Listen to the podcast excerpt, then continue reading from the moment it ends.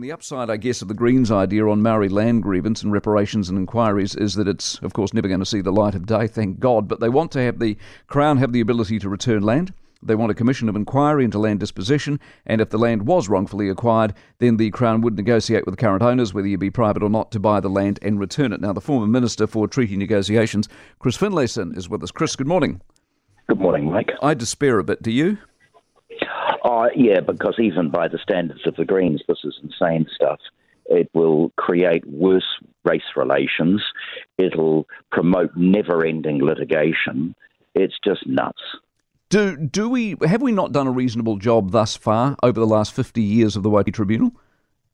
Yes, I think there's been very good work, and it's bipartisan.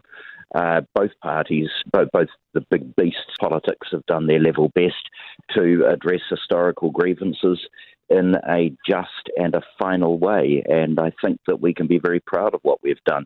But the Greens would rip all that up in their holier than thou way and try and start again. Well, it won't work. And is this just more layers of bureaucracy? What I can't understand about that, just the me- we've got mechanisms to do what they're looking to do, don't we? If you've got a grievance, go to the right people. Yeah, well, I, well, what's the point of having a commission of inquiry to look at all the land um, dispossession over the last uh, century or so uh, when that's exactly what the Waitangi Tribunal's been doing? So it's pointless. Yeah. Is there a constituency, and put your political hat on, is there a constituency mm. for this sort of stuff, given the Maori Party and the Green Party seem to be, this seems to be their raison d'etre these days?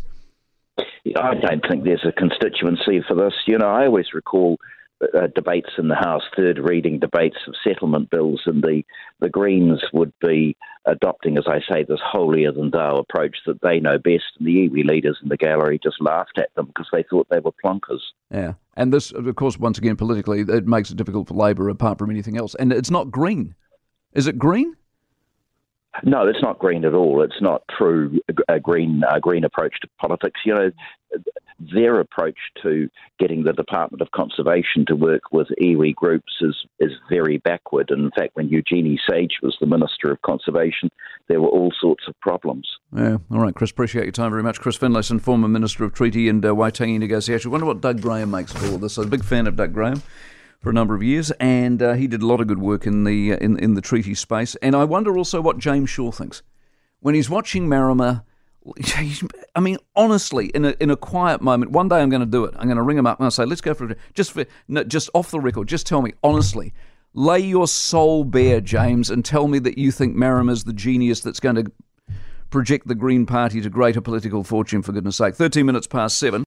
For more from the Mike Hosking Breakfast, listen live to News Talk ZB from 6 a.m. weekdays or follow the podcast on iHeartRadio.